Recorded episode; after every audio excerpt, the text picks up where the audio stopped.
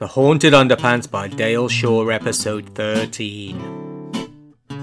When last we met, Gunston's talking underpants had been stolen, but now his replacement underpants were talking too.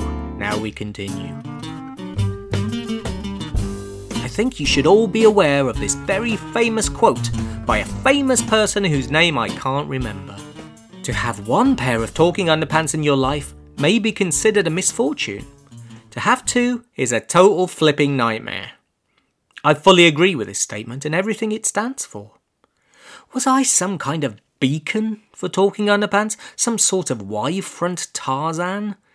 Why, when I wasn't even aware of the existence of talking underpants just a few precious hours ago, was I now covered with the things? There's only one place to wrestle with questions of this nature. I immediately went to the toilet. I turned to these new talking underpants. Yo, they said confusingly. Um, I replied, which seemed the entirely sensible thing to do given the circumstances. The pants looked up at me with a mixture of very mild interest plus a large dose of deep boredom. During my brief time in their company of talking underpants, I had realised that this appeared to be their go to expression. You're the second pair of talking underpants I have met, I said. Yeah? said the pants with complete disinterest. Yes. Right, he said, lightly yawning. the other ones were just here. The other what? The other talking underpants, I said rather peevishly. Oh, yeah, he said. These pants appear to like saying yeah. Yeah, what were they called? What?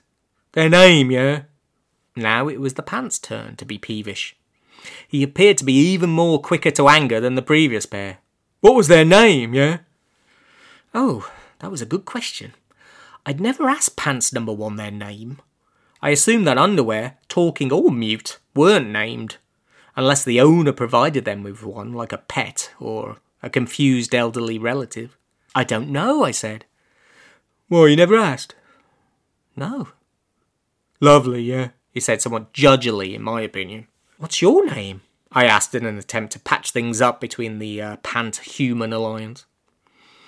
Oh, um, he looked wildly evasive. Yeah, uh, Olaf. Olaf? Yeah, Olaf.